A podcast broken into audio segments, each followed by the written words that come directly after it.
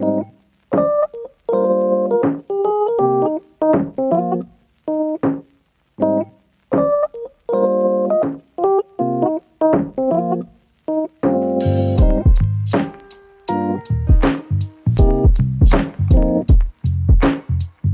い、えー、始まりました。坂見茶の思ってたんと違う第3回目でございます。よろしくお願いいたします。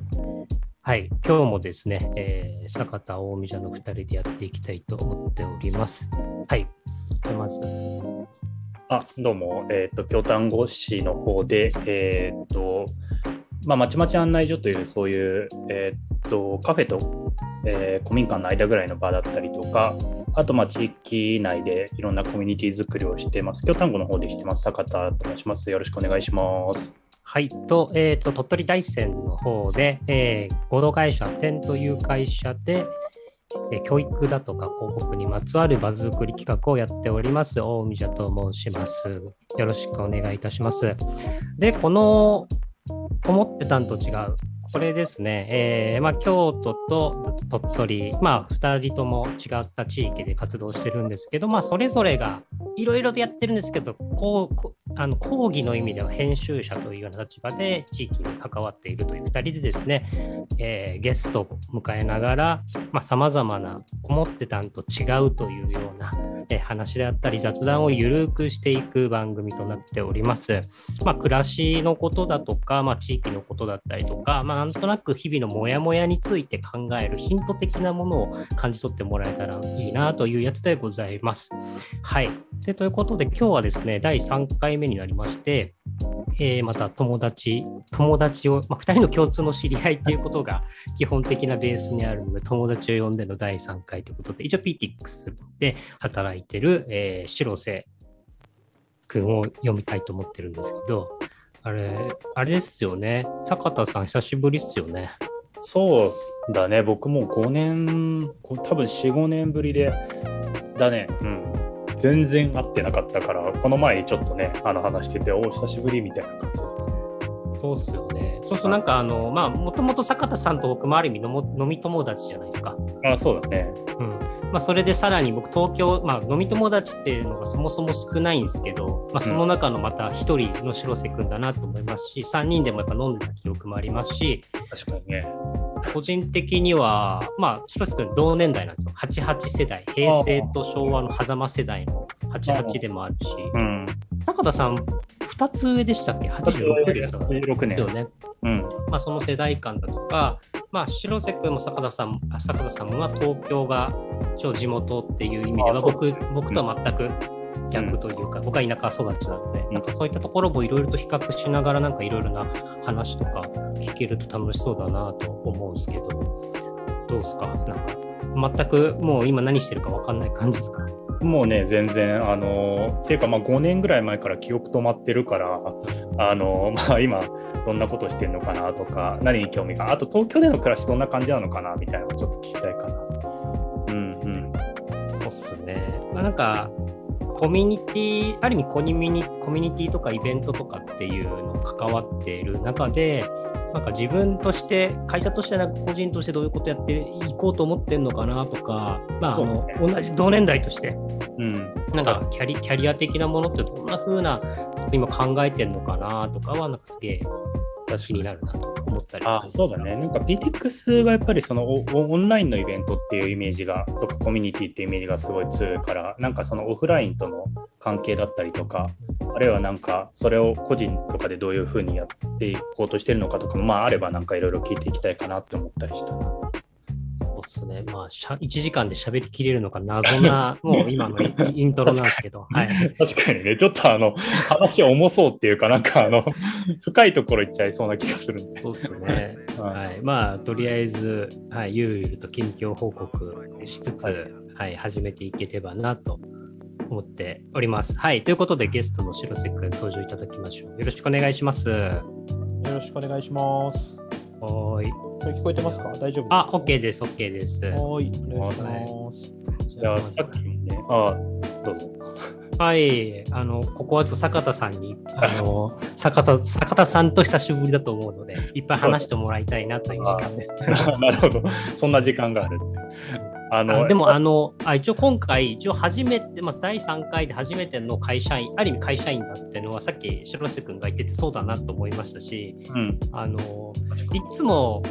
えっと、白瀬君が自己紹介するときってど、どんな自己紹介してるんですか？なんか単純に気になって。ああ、そうね。ああ、白瀬ですと申しますと。えー、で、それやと、えー、まあ、2人も会社やってるし、まあ、前まで出てたあの田村さんも坂田さんも会社をやってる中で、まあ、ずっと会社員をやってます。サラリーマンをやっています。うん、うん。で、まあ、普段お仕事は、えー、PTX という、まあ、電子チケットの会社で働いていて、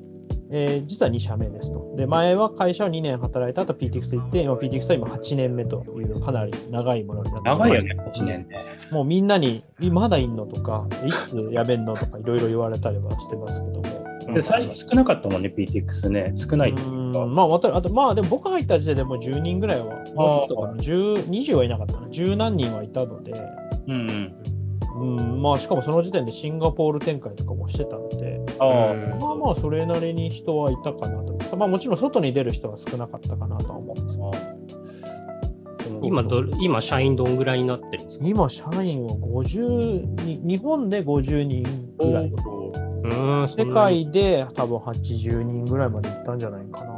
え、世界で80人って日本を含めて80人ってこあ、それそれそれそれそれ。とあれ、PTX って日本の会社だっけ？いやね、一応本社本社はアメリカでございまして、うんで私は PTX ジャパンですジャね。パンの方。日本法人の社員となっております。で、PTX アジアという会社もございまして、まあ、そちらはシンガポール、マレーシア、フあィリピンだとかを見てたりします。僕は前社がロゼッタストーンジャパンだったので、その関係性はすごくわかります。うん本社がアメリカにあって、ジャパンの方だったので、はい。あなるほど。あただ、まあ、メインは日本ですね。やっぱり日本でかなり強いです。シンガポールももちろんあの強いんですけど、アジア、シンガあ日本で結構頑張ってるって感じですね。使ったこともある方が多いんじゃないですかね。この多分、このお収録というか音を聞いてくれてる人とかも PTX に関しては。うんなんか1万人ぐらいいるんですよね、このやつを聞いてる人って。そんなにはいないですけど。その PTX の宣伝めちゃめちゃできるやん。逆に下手なこと喋れなくなる。いつも僕は下手なことは喋らない人間でございますので。なるほどね。もっとパーソナルな話を今日は聞きいやたいで、まあ、そういう意味だと自己紹介で言うと、それをやりつつ、えまあ8年やってますって話をした後、趣味で、まあ、映画のイベントの企画チームの一人ですと。で、まあ、映画イベントで、まあ、夜空と交差する森の映画祭という野外映画のイベントで、だいたい3000人ぐらい集まる。結構、うんあの、大きいイベントをやってますと。まあ、あの、もともとこれも実は PTX として入って手伝ってたのから、まあ、ボランティアとして、えー企画チームの方に入っていて、まあ、今、ボランティアっていうのはもう趣味ですと。もうある種、半年間ボランティアマネジメントして、えーまあ、3000人ぐらい集まるイベントのえー運営をしてるっていうような形で、まあ、半分主催者、半分サラリーマンというか、まあ、PTX の人みたいなのが私ですというような話をよくしてます。うんでもちゃんと課外活動があるってことですね、会社以外そうですね、そうですね。みたいなところがやってます。やっぱりイベントっていうところをやっているので、まあ、結構皆さんとうまく、そこでなんか通じ合うところがあったりするんじゃないかみたいな話はよくしてたりしますね。うんなるほど。これ、あれ、8年、あの、まあ、もともといるつもりはなかったっていう風なところで、うんなんか今にも通ずるかもしれないけど、何かあれなのかな、その、えーっと、そういう PTX にいながらこういうことややっていくみたいなところとか、うん。あるいはなんかそういう、まあ、イベント、PTX はイベントだけど、こなんかコミュニティみたいなものもなんか少し、あの前飲んでた時にはよくそういう話をしてたなみたいなところを思い出しながら、お思い出したんですね。いやちょちょっとずつね、なんかなんかいつもその毎年年末年始に白センチに行って、遊んでましたね。あの2、ただ3年遊んでましたね。そうそうそう。たただひたすら4、5日飲むっていうプレーをずっとしてた時になんかいろいろ話聞いてご実家が近いんですよ、僕らは。坂田さんの実家とね、僕の住んでて。まあ、あの、だって坂田さんと初めて会った時は福岡の柳川ですね。あの、坂田さんが柳川の地域おこし協力隊やってたじゃん。うんで、あの、中村くんですね。まあ、僕がエアビーであの泊まったとこのオーナーというかやってるのが若者が、面白い人いるんですよっつって、あ、そうだ。ボサボサの坂田さんがあまあ、今も、ラジオでは伝わらないボサボサ話なんですけども、現れて、まあ、で、話してると東京ですみたいな。おう実家近いじゃん東京ですみたいな。こんなとこで北区なんていう東京の中の端っこの人と会うんだみたいな感じで、しかも駅も隣みたいな。そうやね。っていうので、なんかびっくりして、その後だから実家帰る、年末年始、実家でしょ？実家いるんだったら遊びましょうよみたいな感じです。で、これ、セミナーと思ってたんと違うトークの一つのキーワードなんですけど、私今引っ越しして、北区じゃないんですよ。あの、うん佐賀杉並区の方にいました。佐賀屋とか、あっちの方にいるんですよ。いやですあのなんかちょっと事前にちょっと聞いたけどそれはなんかずっとそこで少しなんかママンション組合みたいなところとかそういうのあはい。えっ、と、前の家はだから、それだとマンションの、なマンションだったんですけど、今は戸建ての賃貸ですよね、に引っ越してます。え、戸建てなんだ。いいっす戸ね建。て賃貸に引っ越してるんですよ。うんえーに庭付き戸建てみたいなのに引っ越してるなななんなんでそこに？これが、えー、といくつかあるんですけども、まあ、まあ話せる話の中で大丈夫です。あもちろんあでも普通に話せるものとして、えっと、その映画のイベントをやってる中で、えっと、まあコロナでイベントができないと、多分聞いてる人の中でもイベントをやってる方で、イベントがなかなかできないとうんいう人はいらっしゃると思うんですよね。今も大変な時期を過ごしてると思うんですけど、まあ、それが2年間続いてと。ってなってくると、やっぱその規模のイベントをやってると、やっぱりそれが倉庫であるとか、事務所であるとかの維持費がやっぱり東京だとなかなかしんどくなってくる。うんうんで、まあその熱量の話とかも含めてどうするみたいな話になったあその荷物ごと引き受けましょうと。おおだ今の家は、あの、だと、あの、いろんな条件があって、その、青学と授業でやってたりするんで、その青学の学生が渋谷から来やすい場所であるっていうのと、うんうん。ある程度の物量が入れるものがあるということと、みたいな。で、かつ荷物の出し入れができるみたいなのがあったときに、今の家しかないんで。もう、マンションだったらエレベーター使わなきゃいけないんで、うんうんうんそんな荷物出し入れなんかできないし、そんな、ね、頻繁にできないし、えっ、と、まあ、渋谷からも遠いという話だったときに、まあじゃあ、その、それで縁でもう引っ越しをしようと。おで引っ越しをしたっていう感じですね。もう結構かなりドラマティックなというか、まあそういう形で、それでね、住む場所も変えちゃうみたいな結構普通僕普通に不動産会社。あ、でもそうそうそうそう。あ、でもね、R 不動産とか、まあいろんな見てました。もうなんか4つ5つぐらい見てて、でその条件に当てはまるものってそんなないので、うんで今のは本当たま奇跡的ですね、本当に。うん。っていう形でいる場所だった、出てきたし、まあそういう状況だったんで、今住んでるところから、じゃあもう引っ越そうと。で、まあこうやって8年もいる、PTX にいるからも分かる通り、そこまですごいやりたいことがあって主体性がある人間ではないんですよね。多分流されてみたいな。あの、前の方もね、流されてやってるだけです。で同じような感覚で。僕も流されて 俺も結構流されてはいるから、正直。流されてやむにやまれずやってるっていう感じはあるから。うんそうそうそう、みたいな感じで、まあ、本当に嫌だったら嫌って言うんですけども、まあなんか自分の中でもやっぱりまだ好奇心というか、うん。よくわからないことがあったとことを面白がるというか、うん。なんかそうなった方が面白いんじゃないかとか、そうなった時に引っ越してみようみたいになって、かなり攻め今の生活は違う生活です。うん。相当違う生活ですけど、まあでも相当楽しくうん過ごしているなと思いますけど。一番大きいのは猫ね。あ、そうね、猫も2匹飼いました。あれ、猫、おふちゃんも猫飼ってる。猫という共通があるんです そういう意味だ、と、大見社の鳥取の家に泊まりに行ったんですよ。そこで、あの、4年前ぐらい。いかな。うんそうそう。初めて猫との開口というか、猫って飼ってる人の家とか行かない限りあそんな触れないと思うんです結構そこでなんか家に猫がいるとか猫がいる生活を見れたっていうのは結構判断基準として大きかったです。うん。ああ猫がいるってこ、まあもちろん1泊2日だったんで大したことないでですけども、こんな感じなんだとか、アレルギー発症してね。そう、アレルギー発症して、猫アレルギーなの？猫アレルギーです。え、今もう大丈夫じゃあ今はもう克服しました。意外と克服する人多いんですよね。うん、そうそうそうそうそう。そうそうそう。なるほどね。まあでも僕も猫5匹と暮らすなんてそもそも思ってた鳥取生活と違いますからね。うん、なんか山陰柴犬とかなんか犬と生活してるみたいな勝手なイメージ持ってたんですけど、うん最後た最後高森かのように。でも全然その感じなじゃなく、うん。でもいいですよね。なんか全くコントロールできないものと生活するっていう良さっていうのはすげえ感じますね。うん。なるほど。え、あの、あ青学に近いってなんか青学と何かやってるって感じあそうです。そのイベントが授業、青学の課外授業みたいになってて、学生が参加する単位がもらえるみたいになってるんですよ。ボランティアでさんボランティアでその授業として。うん。まあ、そういうのもあって、まあ、常に実はその毎年学生がいたりとかして、でボランティアも30人ぐらいかな、半年間ぐらいやって30人ぐらいのメンバーをマネジメントするんですけど、半分ぐらい学生みたいうん。うん。な。まあ、そのうち5、6人が青学の学生みたいな感じなんですけど、まあ、そういった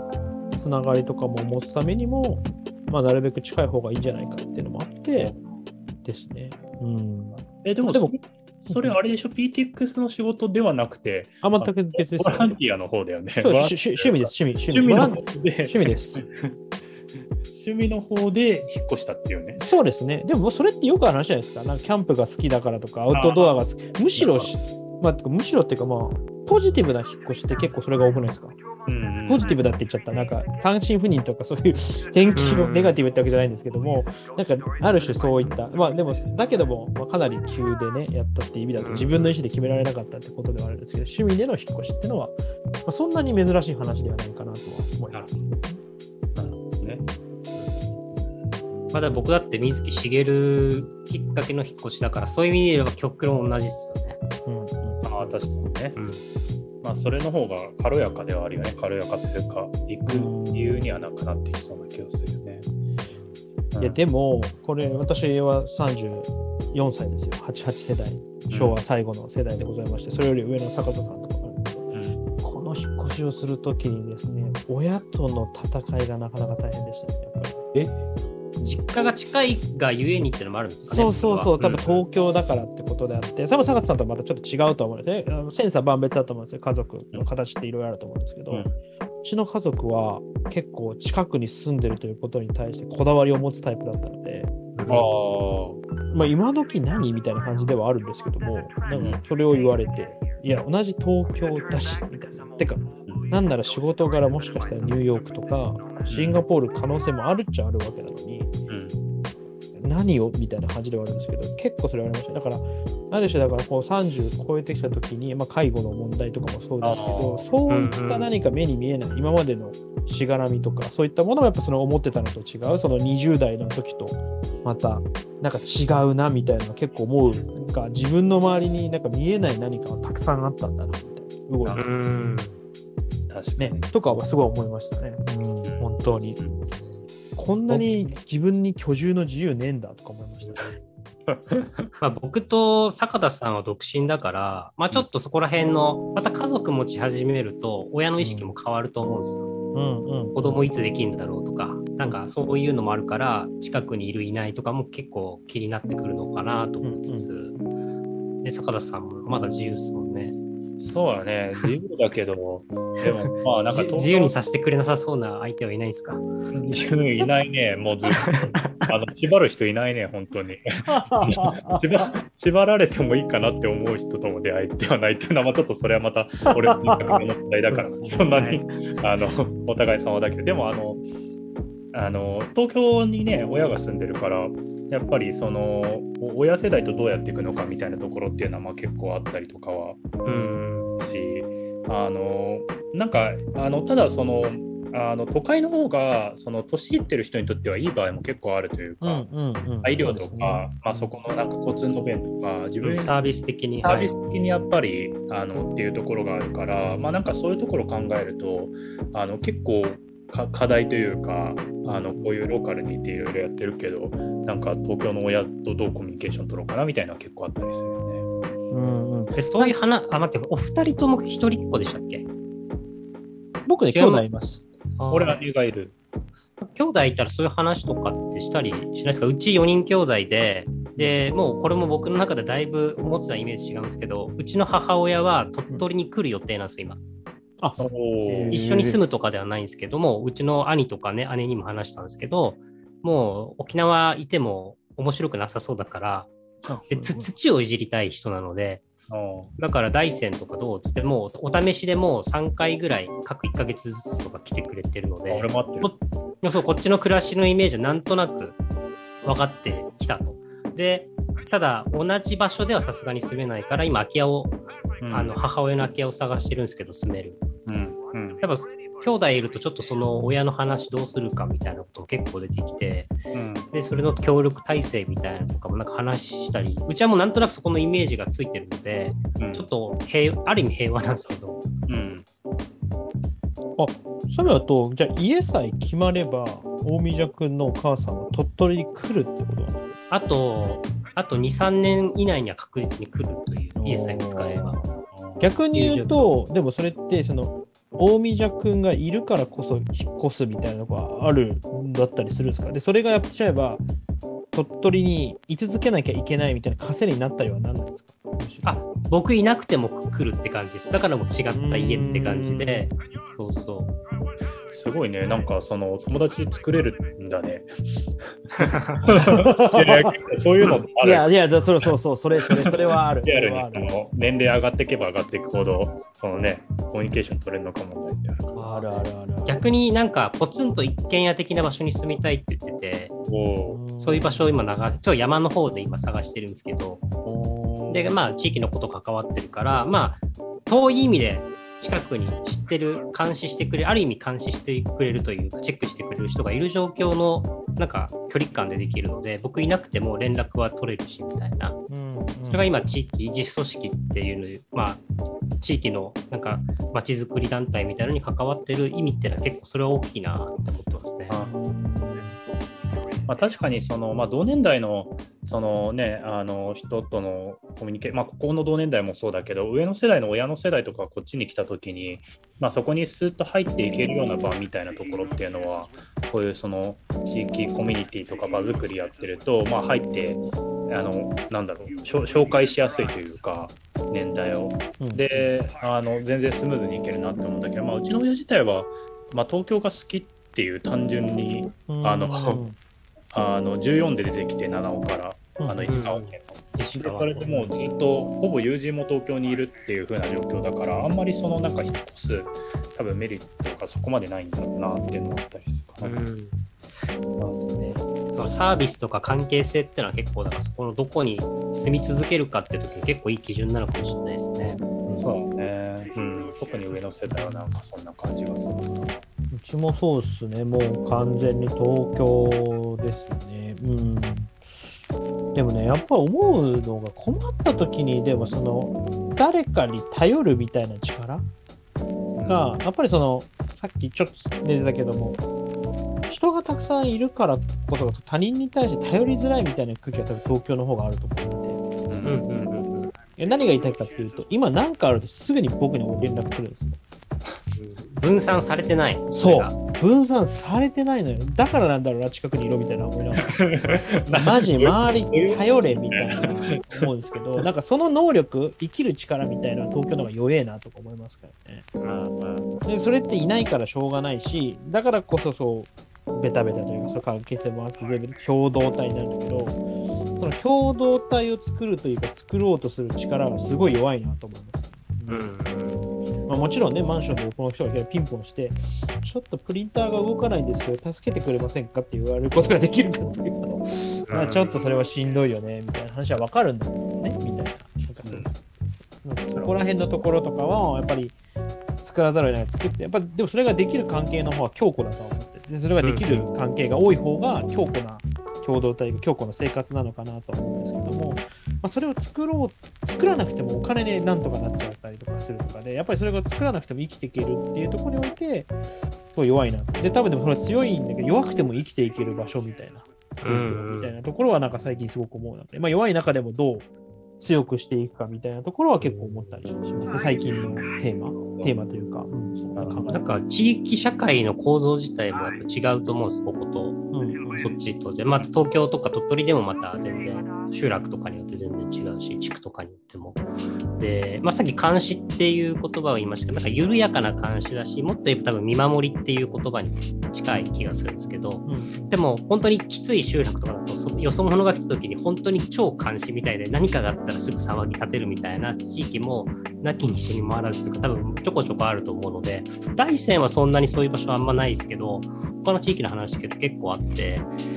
そうなってくるときつい反面、また都内とかだと、そういう見守り機能と言いつつ、その見守られることに対する怖さみたいなこととか、なんか犯罪の匂いがするみたいな、特にそこのリスク管理みたいなところが結構大きい気がするので、隣人の人の関係性って。だから、本当構造というか、すげえ難しいなっていつも思ってて、だから都内の中でも本当に場所を今変えてどうするかっていう風にしかすぐにはできないんじゃないかなって思うんですよね。なんかそのさ、まあ、全部ほぼサービス化されてるっていうのがだから、それで消費のサービスになってて、だから対価としてそういうことをやっていくっていう風なところだから、まあ、頼みづらいというか、お金払わないと頼みづらいみたいな感じが多分まああって、でまあ、その中で最低限家族っていう文脈においては、別にそういうことを頼れるからっていうので、多分大量にまあ来ているんだろうなっていうのは、まあ、あるよね。うんうんうんまあ、だからだからね、まあ、多分特性でしかない、まあ、今ね、こう東京は弱いっていう話をしましたけど、まあ特性でしかない可能性も大いにあるとは思うんですけどね、うちの母親が、まあ、そういう特性の人間なんだと思いますけど、でもそれも含めて、多分いろいろな起こりうる一つだと思うので、なんか、うん。そういった見えない何かっていうものをどうほぐすってわけでもないけどね、まあ、なんかこう自分にとって許せる範囲、そう許せる範囲、なんか理想を作るんじゃなくて許せる範囲みたいなところでどう落ち着かせていくかみたいなのは結構思ったりするようになりましたね、結構。うんこれでもその今34で、まあ、これからもその東京にまあ住み続けるかもしれなくてで、まあ、だんだんその年齢も重ねてってってなった時に、まあ、多分そのできなくなることとか、まあ、あるいはまあゴリゴリにその仕事やっていくみたいな多分選択肢もあると思うんだけど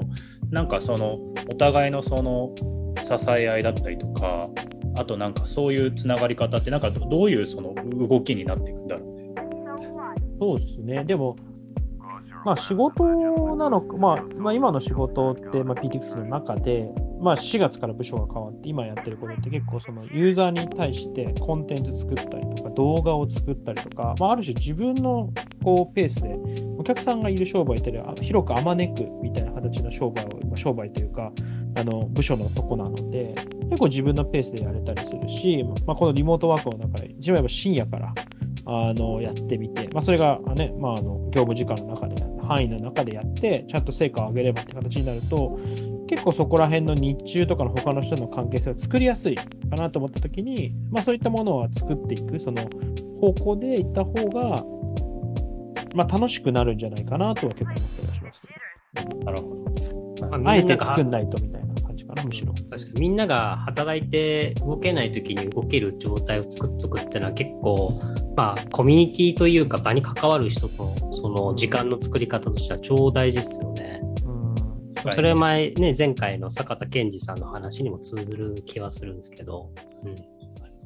なんかうん日中の東京とか本当にね、まあ今はどうかわかんないけど、昔はその昔というか、あのめちゃめちゃ人いなかったし、うんあの平日ので公園とかもね、あれだし、なんか飲み屋とかもすげえ緩い感じで入れたりとかしたから、なんかそういうその人がいない時とかにどういうふうになんか動けるかみたいなところってなんかできると東京ってめちゃめちゃ面白い街なんだろうなって思ったりする。うんうんうんうん、そうですね。つかまあ普通に東京面白いですけどね。なんでこんなみんないろいろ言うんだろうっていつも思ってます。まあ僕地方に住んでるけど東京も好きだからこうやってまた2拠点し始めてるし、うんうん、なんかもっと東京ローカル探せばいろんなものあんのになってやっぱ思っちゃうのにやっぱみんなメディアで捉えられた東京ばっか見て勝手に文句ばっか言ってんなとかちょっと思ったりもするので。あちょっと逆にね、でも、あの、こっちに住んでると、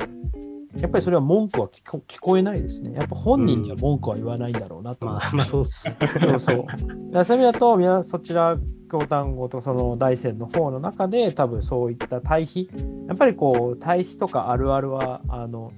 ね、今、このポリティカルコレクトレスのはびこる、はびこるというか、じゃないな、ポリティカルコレクトレスの中でおいては対比あやあるあるは悪ではありますが、やっぱりそれってもう古来よりある鉄板ネタなので、まあ、それはしょうがないものなのかなし、うん。もうある種、もう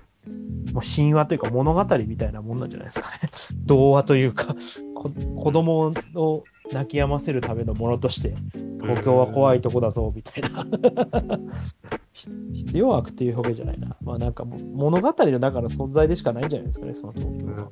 うんなんかその、京丹後の方はちょっと僕わかんないですけど、あの、例えば、うちでも前あるわけですよ。その、地元、今住んでる大山の、大山のこれがダメだ、あれだって口にする人はめちゃくちゃいるんですよ。まあ、文句を言う人は。けど、その文句に、文句を言ってるだけで何してるのっていうおじさんもめっちゃいるわけですよね。うんうんうん。うん、で、結局さ、今のルールに乗っかりつつ、そのルールを変えていくみたいなアプローチじゃなくて、そのルールをただ否定して終わるみたいな人たちがいっぱいいて、それは東京でもここでも僕変わらないと思ってて、今のルールに半分乗っかりつつ、またある意味、ポスト資本主義的な話をすれば、資本主義っていうのにも乗っかりつつ、お金は稼ぎつつも、そうじゃない、なんかその経済圏だとか関係性づくりできるよねっていうのが多分ポスト資本主義で、うん。け資本主義を否定してポスト資本主義ではない気がするんですけど、なんかそういうことをする人ってごく一部なんだなっていうのはなんか今の話で僕は改めて思いましたね。もう文句言ってる人が7割8割なんだろうなっていう。最近読んだ本で面白かったのが、その暮らしのアナキズムっていう、うんうんアナアナキズムって無政府主義っていう話なんですよ。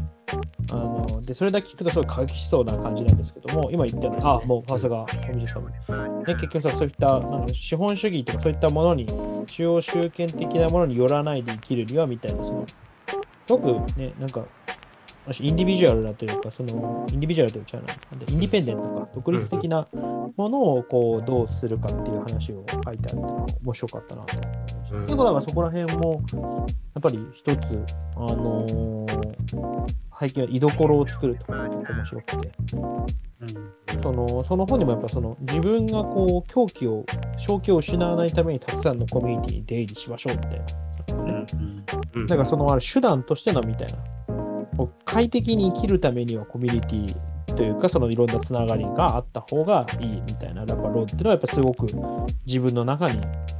多分これは坂田さんと昔話した時も同じようなこと言ったのかもしれないですけど、わかんないですけどね、5年前の自分が何言ったか覚えてないんですけども、まあでもなんか手段というか、なんだろうな、みたいな。なんか一つの場所に依存するって一つの場所に期待値が高すぎるってことですよね。うんうん。あ、居所を作る。うんそれが分散されることによって期待値コントロール的なものもなんか下げられるし、うんまああそこがダメだったらあそこに行けばいいやみたいな、なんかオルタナティブがあることの良さかもしれないですね。確かにね。なんか、そうだ、もうその、あ、で、結構、結構話は飛びましたが、親との関係、確執みたいなのは、いつぐらいに改善されるんですかね。確執ではない確執ではないかし距離感の調整みたいなところですね、多分。終わることはないんじゃない？死ぬまで終わらないじゃないですか。うんか距離って絶対に、距離って2者の話だから、うんどっちかがいなくなるまで絶対にあるし、何が適切なのか多分タイミングによって変わると思うので、それこそね、20代の時は全然気にしなかったことが30代になって気にするとか、居住の話とか介護の話っていうのを、やっぱりそれは常にあの存在するものなのかなと思います、ね。やっぱりそういったなんかこう、しがらみであったりとか、上下の世代、やっぱり東京にいると、ね、そういったま街づくり、場づくりとかをやってる皆さんだと多分いろいろと見えるのが、やっぱ30代になってきてや、なんかようやく実感が湧くようになってくるんだろうな、東京に住んでたとしても、みたいな。街づくり、場づくりとか、そういったコミュニティって言葉がかなり実感を持てるようになってくるのが30代なのかなとは結構思ったりします。ね。うん。確かに。当事者当事者性的に見えるものが増えてくると、うん。場を作るときに設計しなきゃいけないもののなんか角度というかタグがめっちゃ見えてきますよね。うんうんうん。それが関係するんだろうなって思いますね。うん。なるほどねなんか今東京に住んでる人たちって、まあなまあ、住んでる人ってまあいるからあれだけどなんかこういう界隈の人たちってなんかどどういうと東京で何かやってるとしたらどういうところに興味を持ってそういうなんか場作りとかコミュニティ作りみたいのをやってるのか、まあ、それがなんだろうちょっとテクノロジー寄りのものが多いのか、まあ、かといって不動産めちゃめちゃ高いわけじゃないですか。で公共空間に行ってるのか。なんかその辺がどんな感じなんだろうなっていうのが、まあ、ざっくりした質問だけどあの興興味があるかな。どそれだと、うん、あ、ごめんなさいね。先にやっちゃうと、あ、うん全部言ってからで。あいやいやごめんなさい、全部言ってから。いや、あなんかあとどのエリア今面白いのかなっていうのを聞きたいかうん。ら。まあ、白瀬君の視点から見てってことですよね。うん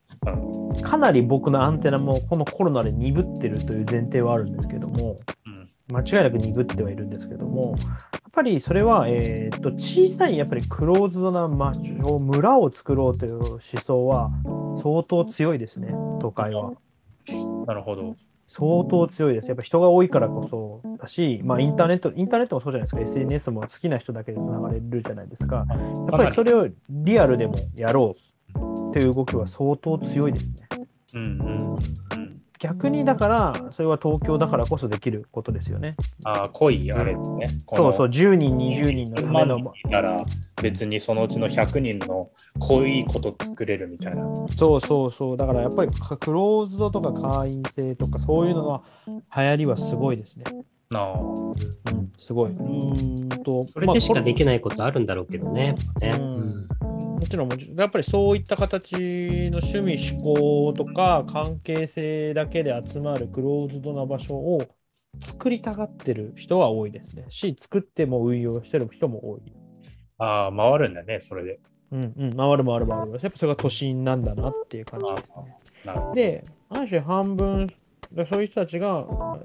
西日暮里とかあっち側のほど屋上っていうコミュニティが場所があるんですけども、僕もまだ行けてないんですけど、やっぱり20代の人たちが集まってやってる、本当暮らしをやって、で、インスタとかもやってるんですけども、全然こう、全然でそんなに更新もしてなくて、うん。外に向けてあんまり表現をする、発信をするみたいなのあんま考えてない。のかなと思ってて見てて、なんかそう、多分、うん、この界隈、友達の友達レベルにオープンなものとか、LINE であるとか、Twitter とかでは回っとか、口コミでは回ってるんだけど、目に見える形でオープンなものはあんま回ってないし、目に見える形でオープンなものっていうのが、正直多分そんなにかっこいいと思ってないので。なるほど。そうですね、目に見えるオープンっていうのが多分減り減った気はしますね。そのどこかの場所には伝わってるオープンみたいな、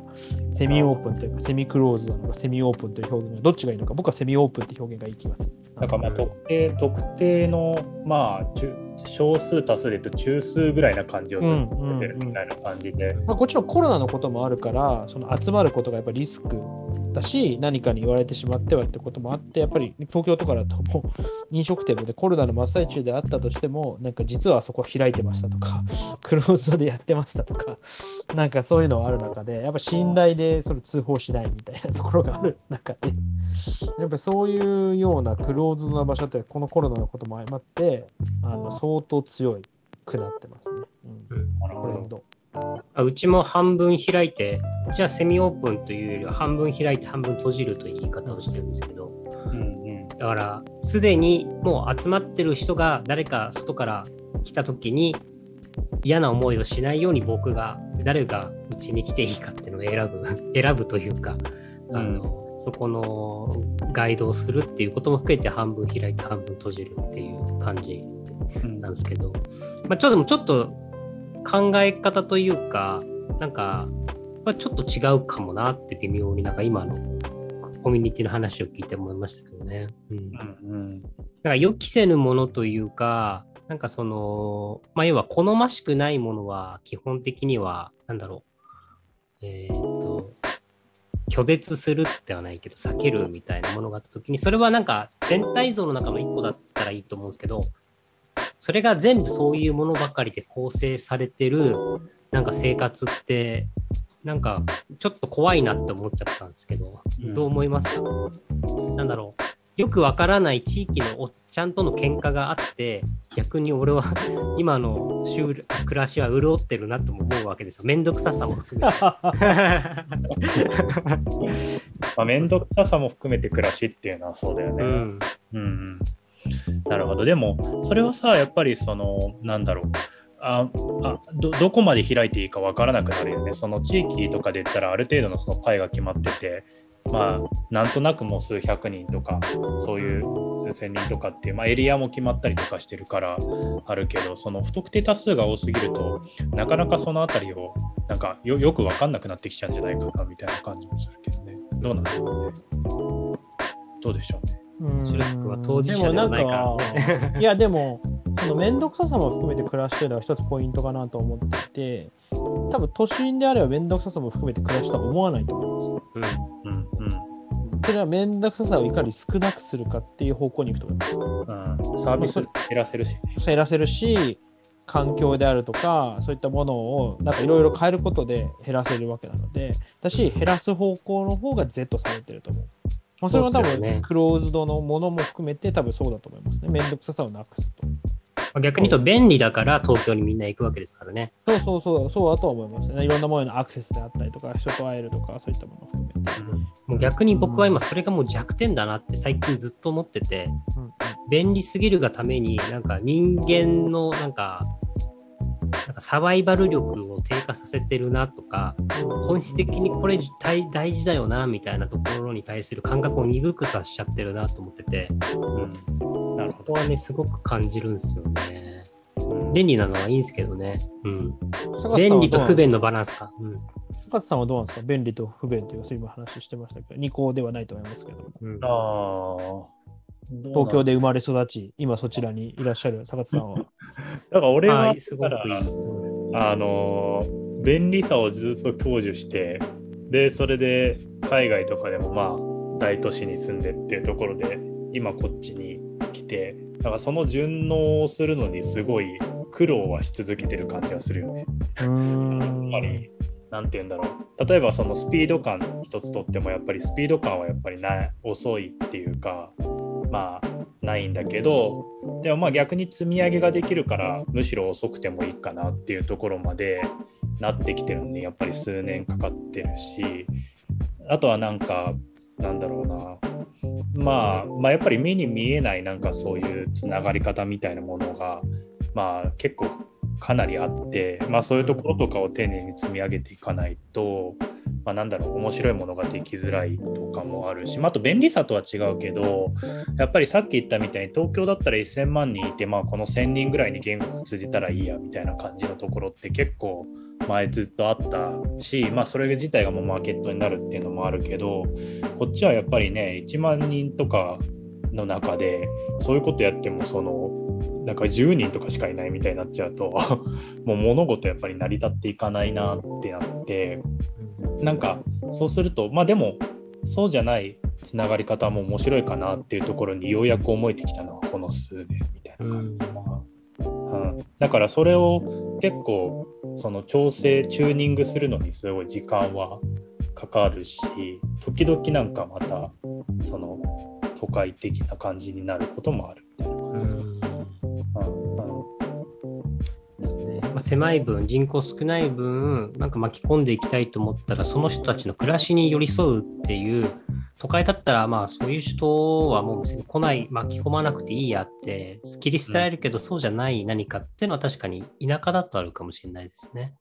ね。うん、それも含めてどうですか、白瀬君、とりあえず。まあ、田舎というよりは、多分住んでるとこが決まってるかどうかも結構大きくあるかなと思って、あと行動範囲かなと思ってて、それと最近すごく思っているのは、住むその携帯、やっぱ家を買うとか、その場所にいるってなると、やっぱり賃貸という立場の弱さというか、うん、そのね、軽やかさみたいなところ。その前の坂田さんも言ってましたよね、その地方にあると家を賃貸がないと家買うしかないみたいな、みたいな話があったとき、その軽やかさみたいなところがその都心においてはその前提として生まれてるなと生きてるなと思ってて、うん、その軽やかさの中でこうどうこう、ね、でもその面倒くささとか暮らしの中の本質とかって面倒くささというかその覚悟とかそういったものがある中でこの自分が持っている軽やかさその賃貸だという軽やかさとどう向き合っていくかとかどこまで自分の中をこう見つめていくかっていうのは多分すごく東京においては大事なことなのかなあと積み上げ土地とかなんかその地域への積み上げってやっぱりそのこういうローカルに比べたらそんな強くないなというかやっぱりもう家でもう何十年も住むってなったらようやく多分そういうことに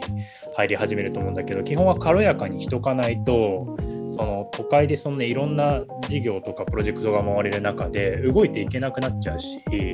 情報も得づらくなってくるだろうからだからある意味軽やかなものがまあ都会的なものだよなっていうふうなところうんうん、そうですね。軽やかなのが都会的なものだと思います、本当に、うん。まあ、逆にお金を払えば関係性とか無視していいよなっていう条件が結構多いから、それは楽っすよね。楽、うんうん楽、うん 楽。そう。いやそんな、そんな、もう要は家の記憶とか考えなくていいんだとか、そうだね。なんか、まあ考えちゃいますけど、僕は。いやだからそういう意味では俺は混乱してるかもしれないな。都会的なところもめちゃめちゃポジティブだし、でも別になんて言うんだろう、積み上げていく面白さもあるなってなった時に、なんかそこの切り替えがたまにうまくいかないような時もあるなっていうのもあるかな。うん。なるほどね。昨日あの温泉に使っててふと思った時に、まあ、大きな、まあ、これも二個の話ではないですけど都会と地方というか、まあ、田舎とかのなんか自分の中で大きな意味意味というか何なん何の違いって何なんだろうなと思った時に、まあ、生産手段っていうのが一つ自分の中でキーワードだったんですけど、もっと言うとだからあの都内にいるとあの特に僕なんか田舎出身だから地方出身だから東京に来た時に持たざるものなんですよね基本的には。だけど地方に行って今僕家2軒借りてるし完全 DIY, とかいくらでもいじってもいいしってで場所も、まあ、運営してる場所も他に何箇所かあって何かやりたい時に自分で裁量で何かを始めるとかがすごく大きいですよね。スモールスタートできるところが。だからなんか持つものに変わったんだなと思ってなんかそれが大きいんじゃないかな都会にいるとどうしても持たざるものでなんか一生終わるっていう可能性も多いと思った時に僕はどっちかっていうと自分が持つ側に行った方が自分のやりたいことを試せるからこっちは合ってるんだろうなって思うんですよただスピード感だとかここの人口規模じゃなんか一緒にやれる人見つからないからやっぱ東京東京のスピード感とか東京のなんかその分母をこっちまで巻き取るみたいなことをやろうっていう風に若干考え方が変わってきてるっていう気はします。なるほどね。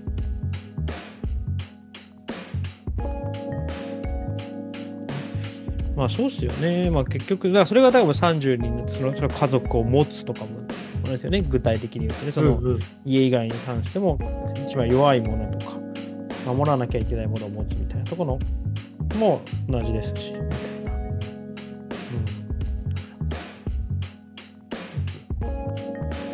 まあでも、まあ本当に合う合わないではあるとは思うし、やってみたら、僕は多分、都会生まれ、都会育ちではあるけども、できなくはないだろうなとは思うし、地方の方のそういう形も喋ったりとかするの。まあまあもうこの年だけど、まあでも関係ないか。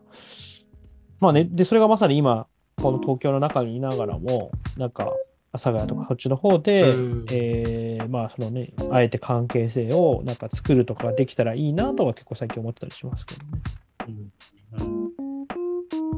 そう。東京でそういうことできるとすげえなんかパンクな感じしますよね。なんか、うんここでもできるんだぜとか。まあでも少なくとも東東京ではそういうところ結構多いですよね。うん。ね、それこそ、ね、まあそれをね、屋根線だとかそういうのもうん。ありますし、うんうんうん。まあ杉並とか世田谷とかでもいろいろあるんだろうから、まあその中の一つに属すのか、起こすのかわかんないですけどもね、まあそれをやってみるのが一つ、地域コミュニティをちょっと見てみ始めるのが一つ面白いことなんじゃないかなと思ったりしてますね。なんかそういった面を逆に僕は田舎の今いる周りの子とかに知ってほしいんですよね。東京ってそういうとこだけじゃないよっていうか、そういう一面というか、家とか家族の話みたいなのが割と続きましたが、もう40分ぐらい喋ってるんですけど。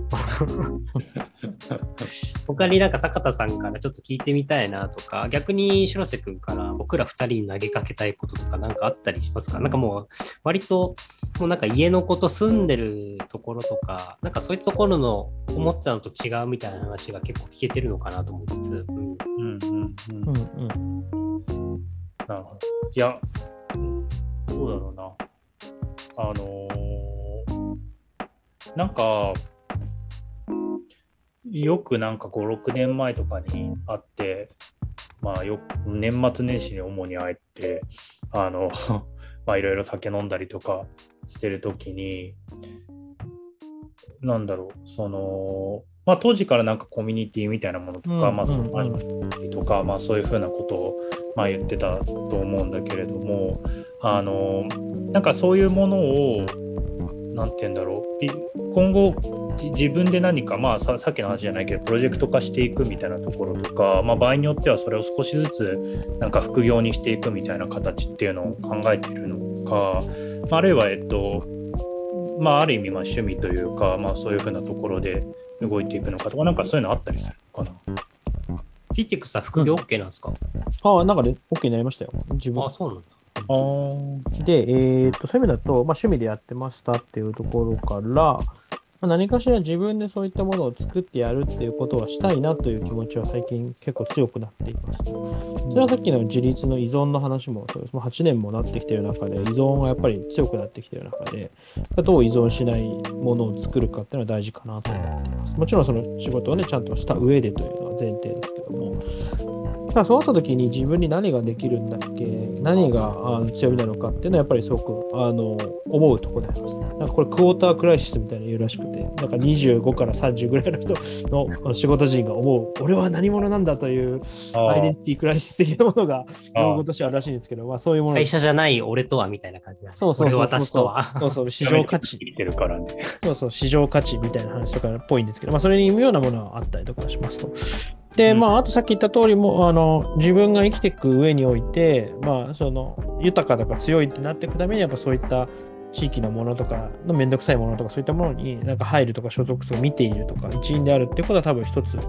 ポイントなのかなと思ったときに、やっぱそういったものを別にどこであろうともできる力があるべきだと思っていて、それは多分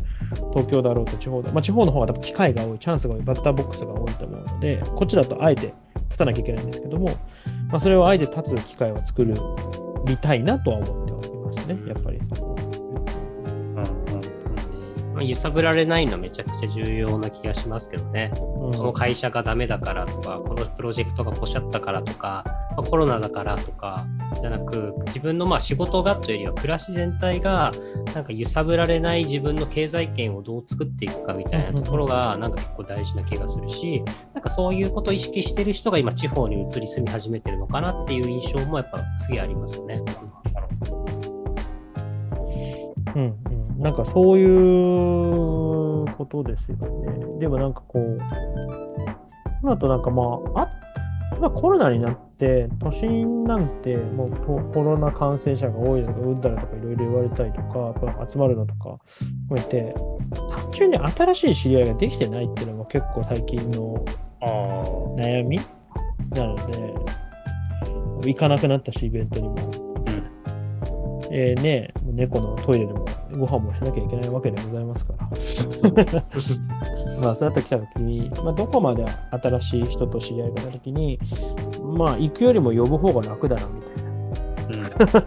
みたいになったときに、まあこまあ、まさになすがままじゃないですけど、それを考えたときの生存戦略としての、人を呼ぶ何かを作る方があの楽だよねいやー、お店があると楽っすよ。まあ別に、ね、一番お店だと思います。最強の場作りは僕は飲食店だとか、やっぱだと思ってるので、お金も落としてもらいながら会いに来てくれるみたいな。うん確かにね。うん。確かにね。うん。もちろんいなきゃいけない辛さがあると思うし、もちろんその初期の話などもいろいろあると思うんですけども、関係性を分かりやすく作ったりするとか、そういった意味においては、まあ、ね、やっぱなんか自分でことを起こすっていうのは一番効率的なんだろうなと思いますね。まあまあね、じイベントをずっとやったりとか、それでどこかにずっと軽やかに生き続けるって、やっぱり結構しんどくなってきそうですね。まあ、精神的にはって、あんまりしんどくはないだろうなと思いますね。そこが多分できたから PTX でもずっと働けてたのかなと思うけど、やっぱりどっちかとフェーズ的な話かな。うんうん。なるほどね。うん、なんか多分まだ、でも逆に、あと精神的にはって言ったけど、でもやっぱり、もう30中盤の人が20代の高に入るってのはやっぱしんどいから、自分的、客観的に見てもね。あっていうのも含めてね。いける人はいけるよね。いや、いける人はいけるけど、俺はなんかね、もう一人の俺が、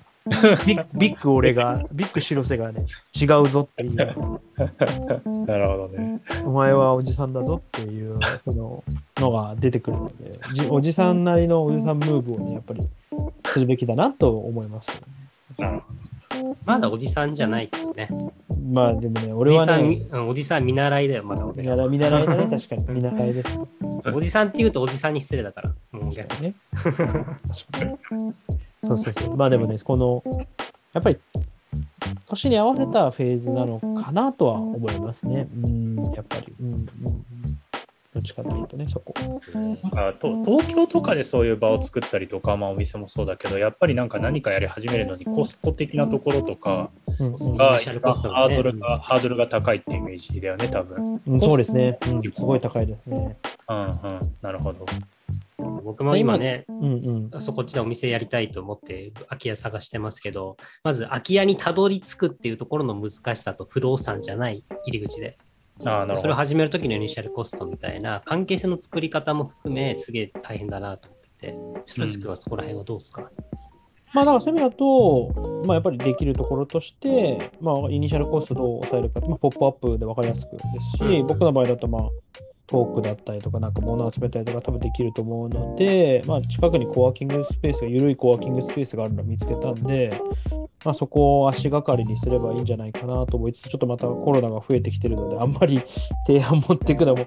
ちょっとどうなんだろうな、みたいな感じになっちゃってるんで、うんちょっと動きづらいかな。めっちゃき近所だけど、オンラインでやってみたら、なんか、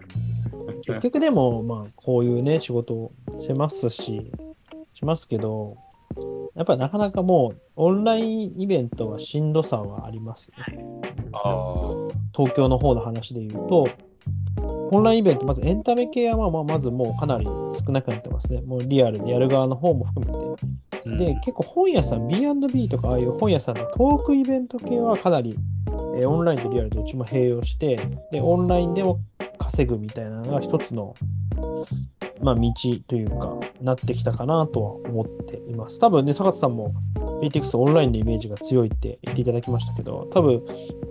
そういった地、地ある種一時情報にアクセスするには、えイベントで喋ってたりする一時情報にアクセスするっていうのにおいてはかなりいい時代になったかなとは思ってます。でも、そのゼロ時情報的な今後イベント、の情一時情報が生まれるかもしれないつながりっていうゼロ時情報にアクセスするにはやっぱりオフラインしかないかなと思います。うんなるほど。で、どちらかというとゼロ時情報をやっぱり作るっていうところには、やっぱりの方がこちらの人は結構テンションが上がってるかなと思いますね。うんねまあ、特になんか地域の場所の場作り的な話って立地関係だとかあこういう場所にあるんだとかって結構重要ですよね歩いてみたら、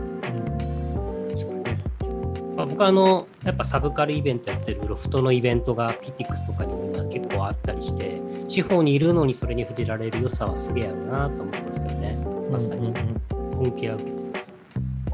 ね、そうそうそうそうそう、すごくそこはね、素晴らしいことだなと思いつつも、やっぱりその後のね、まあ、トークショーとかの1対 N に近いような形とかなんかもまさにそれでいいじゃんみたいな感じだと思うので、ね、まあ、前まで本だったのが、本の先みたいな感じですよね、なんかどっちかっていうとね。うん図書館とか本屋で買えたものが、オンラインの PTX で買えるみたいな、まあ、買える買えたものというよりは、買えたようなものがっていう表現かな、どっちかというと。逆にそのオンライン企画をするときにやっぱすごく考えるのがオンラインじゃ満足できないっていう状況で終わらないといけないなってやっぱ思ってるんですよ。うんもうオンラインで十分じゃんって思ってもらったら僕は逆にダメだなって思ってる部分もあるので、うんうんあくまでオフラインのためとかまあ今こっちにあ現地に足運んでほしいなとか思うためにやっぱやってるのもあるのでこれで十分って思っちゃったら、なんか僕は結構企画として失敗だなってやっぱ思っちゃうので、腹八分目的ななんか要素が必要なのかなって思ったりはするんですけど。なるほどね。ね、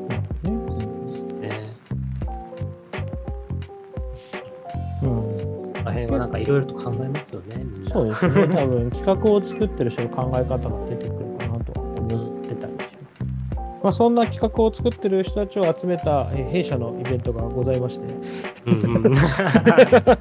告知、ここでいきなり告知みたいな。あ定期的にやってるんじゃなかったっすあそうそうそう、イベンント主催者のためのイベントみたいなやってますけど、あのリアルもオンラインもございますので、ト。うん喫茶ランドリーの人と、渋谷キューズの人と、もう発表したのかな？まあ、これを公開する頃に発表してるでしょ。B&B の内沼さんの3人で、うんまあ、えーリアルの場の大事さみたいな話をしますね。うんうんみたいな話ですね。まあ4、月に。えっ、と、いつだったっけな？いや、えっとですね、えっとですね、8月4日の木曜日、19時半、会場とオンラインどちらもやっておりますので。なるほど。まあでもそういう企画する側の思考っていうのは、一回その当事者になるとなんかいろんなものが見てくるから、多分めちゃくちゃ話楽しいでしょうね。うーん。なんかインプットおじさんっていうのがいて、いっぱいいろんなところに行って、情報収集するけど何もやらないから、新しい情報を知っても結局役に立たないみたいな、多いじゃないですか。はいはいはいはい。PTX 周りもそういうおじさんが多分潜んでると思うんですけど、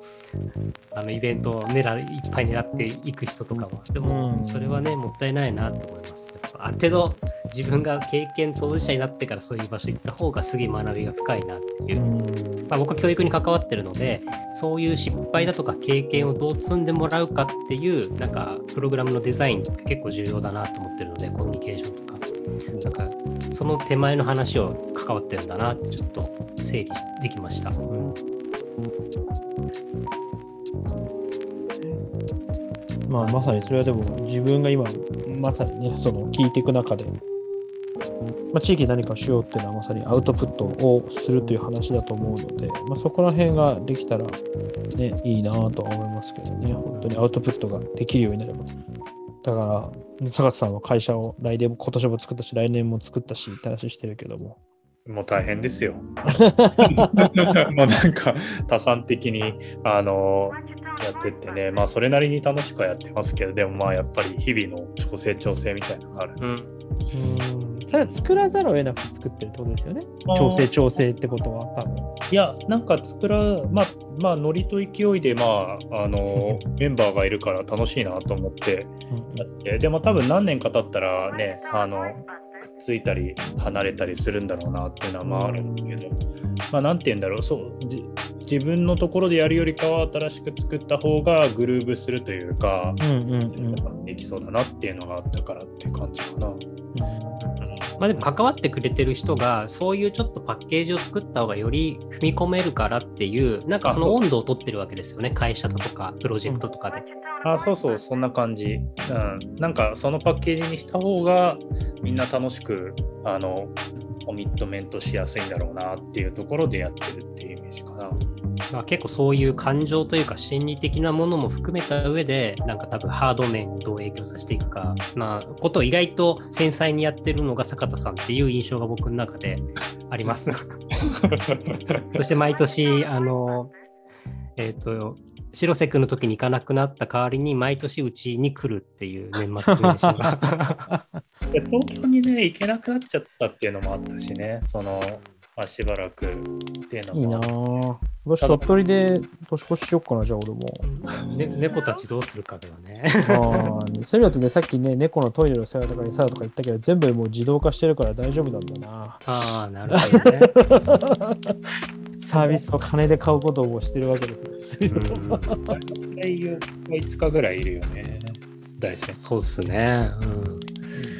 そうだな。ちなみにまあそろそろ終わりな気がしますけど、逆にその白瀬君にもう一個聞きたいのは、今後もしかしたら思ってたのと違くなりそうなことって、なんか今予測してるものとかってありますか？仕事のことなのか、暮らしのことなのか、答え合わせは何年後かわかんないですけど。思ってたのと違うこと、ちょっと去年があまりにもありすぎたからな。どうすぎた去年があまりにもありすぎたから、何なんだろうと。でもそうですね。うーん、まあでも、会社を作るとか何かをやるっていうのは今年ちょっとやってみたいですね。まあ本当に細かい、細かいことでいいんですけど、うんそれこそ古物商とかでもいいし、なんか主犯免許とかでもいいけど、何かこう、やってみたいっていうところで何をするのかっていうところが多分違うことになるのかもしれないですね。うんまあ何ができるのかっていうような話でもあるんですけど。なんかそれに合わせて、なんか巻き込んでいきたい人だとか、巻き込んでいきたい、まあ場所は多分阿佐ヶ谷、阿佐ヶ谷とかそこら辺な感じなんですけど、うんこういう人たちを巻き込めたらいいなとかってあるんですかね。まあなんか呼びかけじゃないですけど。はいはいはい。うんいや、でもね、それがないっすね。結構そこは悩みかもしれないですね。その、ある種企画者とか何かをするっていうところなのに、いつも巻き込まれることが多いし、巻き込まれた中のナンバー2をすることが多かったので、自分がこの人に対してっていうのはあんまりなかったりするんですよね。そこはちょっとだから、その、例えばイベントのやつをやってる時も、めぼしい若者を引き連れてきて、もうなんか教育機関だと思ってたね、ある種。めぼしい若者、このイベントプログラムを半年間一緒にすることで仕事ぶりを見るみたいな ことやってたんですけど、それを自分がやるっていうよりは、なんか連れてきて放置して、あとはどうにかせいみたいな感じだったので、なんか一緒に何かをしたいとか、こいつとはいつか一緒にみたいなのはあんまりないんですね。うんそこは良くないことだなとは思ってるんですけどね。なんか自分の中の脳に、やっぱ人を見たとき、多分皆さんもそうじゃないですか。多分坂田さんも、大宮も多分人喋ってたり見たとき、多分この人はどういう人だとか、なんとなくすぐにうん印象だったりもっと多分それは、ね、一つの場作りとかの編集者とかの資質だとは思うんですけどもその中の一つにそのタグ一緒に仕事してたらこういう仕事はできそうだなとかのそのサーチ力がすかなり少ないというのは結構一つのコンプレックスですね。なコンプレックスばっかり言ってますけど、さっきから。坂田さんそ、ねそういう感じなんですか？なんか僕の場合は、まあ、人を見るというよりは自分が動かしたいものに合わせて僕一人で動かせるかなってとこから始まって一一人で動くうだうだこの半年間動かせてないからもう一人は無理なんだなって諦めてじゃあこの人巻き込もうかとかっていう風にちょっとシフトしていく。なんかそれで結局なんかやるとか逆にもう動か動き始めだけ自分が動かして旗を立てて方に寄ってきた人がいたらその人にどんどんスライドしていくみたいな渡していくみたいな。今組織の縄の輪っていうところの拠点作りは基本的にそういうやり方をしてるんですけどなんかプロジェクトによってあの自分の立ち位置というか動かし方とか人の巻き込み方巻き込まれ方は違うので坂田さんそこにどうなんですか？いや、俺もそんな言うほどなんかここで出会って、それでコミュニケーション取って、で、この人とはこれができるなっていうところの目利き力が多分ある人結構いるけど、俺はそんなに自分あるかなっていうふうに思って、うんどちらかというと、なんだろうな、その、まあ俺も俺もでも結構なんかそういう人の熱量とか、なんかそのコミュニケーション取ってる中で会っていく人たちとまあやってってるみたいなところが多いから、どっちかというと合気道的な精神がすごい強いんだよな。だから、それは自分から旗を立てて何かをやっていくっていうことが、まあ、できたらいいのかどうかっていうのは分かんないし、できたらもうちょっと幅広がるのになとか思いながらも、かなり移動にそういう意味では2人ともやりたいことは常に持ってるってことなんですね。でやりたいことあった時にこの人目の前がやりたいって言ったらじゃあどうぞ一緒にやりますかみたいな感じですかね。あそうです。なんかどっちかっていうとこれできたら面白そうだな貯金をいっぱい作っとくんですよ。貯金というか引き出しに入れといて、うん。でも一人じゃできねえから、それを主体というか共同でもやってくれる人が見つかったらじゃあやろうぜみたいな、なん。かそのすでに、あ普段からそのなん。か待ち構えてるっていう状況はある気がするしね。うん。僕の逆にコンプレックスは、その人がどういうことをやりたいと思ってるかとか、暮らしの中でそれって何パーセントぐらいパーセンテージ使ってるんだろうなとか、そこを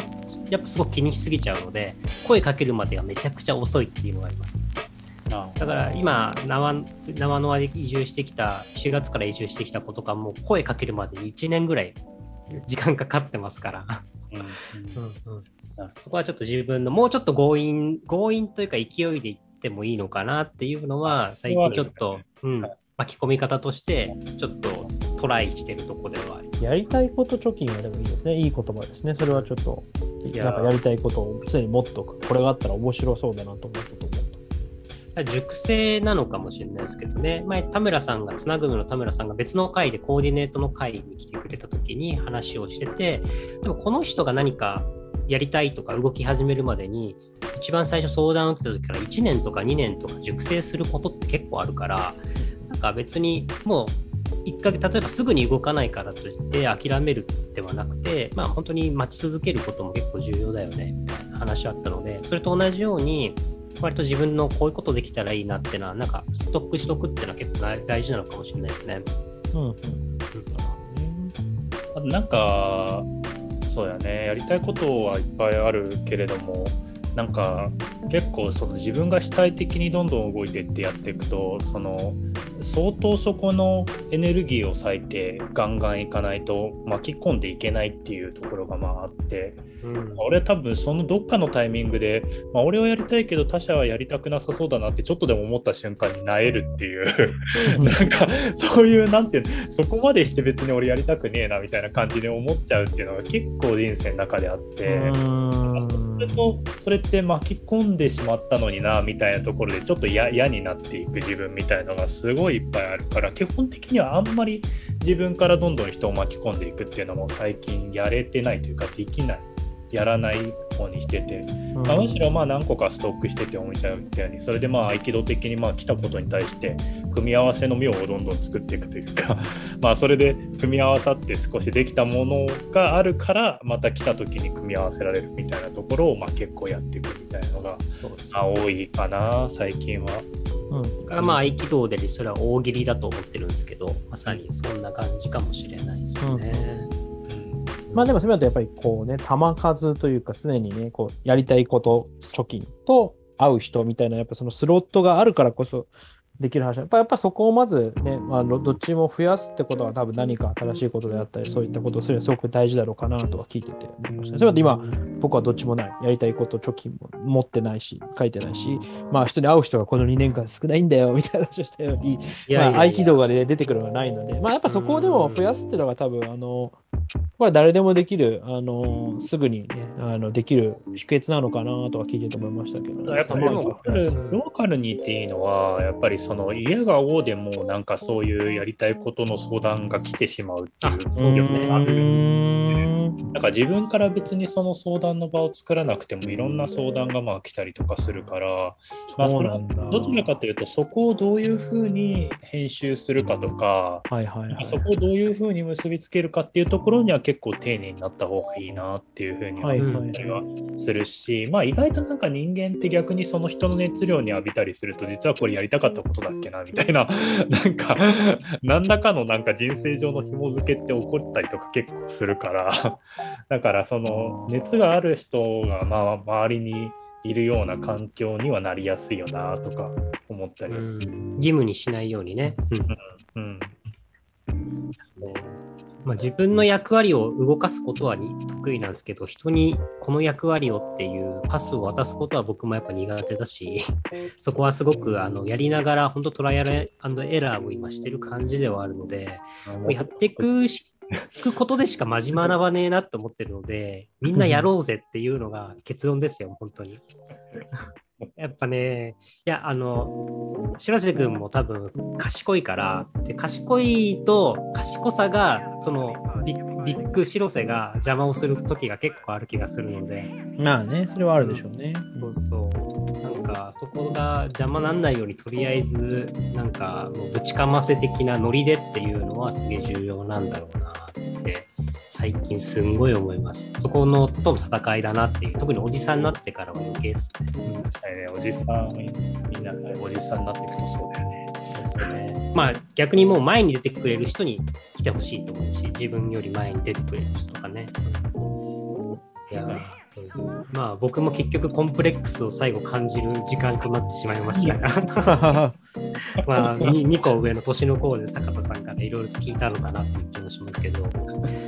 今日どうでしたか、収録。まあ、この3人でこうやって集まるのもめっちゃ久しぶりだし、5、6年ぶりだったと思いますし、まあ、家とか家族のことに関する思っての違うなとか、まあ、これからね、どういう部分で自分に変化出てくるのかなっていうのもありますし、まあ、若干地方とか都会についてちょっと考えるようなものとかの話も出ましたけど、はい。どうでしたか？坂田さんからいきますか、じゃあ。ああ、そうですね。なんか、まあ、最後の話になるけど、なんか俺もそういえば、なんか、あのめちゃめちゃ20代でどんどんやってってというか、やりたいことなんだろうみたいな感じでやってて、で30代になってからずっと合気道やってて、で、なんかそういう自分の場作りとかそういうことをやってても、ずっと自分の立ち位置をひたすら修正修正しながら、どうにか生きてきてんだなみたいなことを 話しながらちょっと再まあまあ東京にいた時の流れからもちょっと思い出したっていうのがあったんで、まあ、ちょっとまあ学びになったかみたいな感じなの。まあ自分の感想ですけどね。思ってますけどあの思っていい振り振り返りというか、うん、まあそうだよなとか思いながら話してたって感じですかね。うんありがとうございます。そうですね、あ僕も今の話に続けてると、僕も今、どっちかというと微修正、役割を自分で微修正する側でずっとこの何年間か動いてきて、でその比率を変えたいんですよね。僕は、だから今年、今年度は自分が微修正して動くみたいなのは5割ぐらいにしたくて、5割はちゃんとブレない軸を持っていきたいと思うので、そのブレない軸をちゃんと作るためにまた、ま、こっちの東京にも来始めてるっていうのがあるので、やっぱちょっとずつ変化していくものなんだなっていうのはちょっと改めて感じましたし、なんかやっぱ白瀬君とこうやってこういう感じの話をこういう場でやるっていうこと自体が初めてだったので、やっぱ楽しかったし、あそういうそういうことを気にしてるんだなっていう、やっぱなんか知ってる人なんだけど知らない話っていっぱいあるよな。で、そういう知ってる人の知らない話を結構自分はあの見逃してる可能性めっちゃあるなとか、今普段周りにいる人に対してちょっと馳せたような時間でした。ありがとうございました。しばしく最後に、はい、一言いただけたら、はい。そうですね。えっ、と、まあ、私に言わせると、ま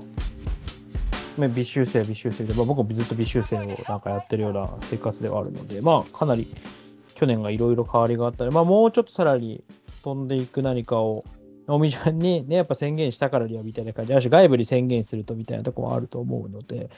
まあ何かせなあかんなという気持ちがやっぱできたところなので、そうですね。あとは、あの、まあそうね、まあ、坂さんの方にも、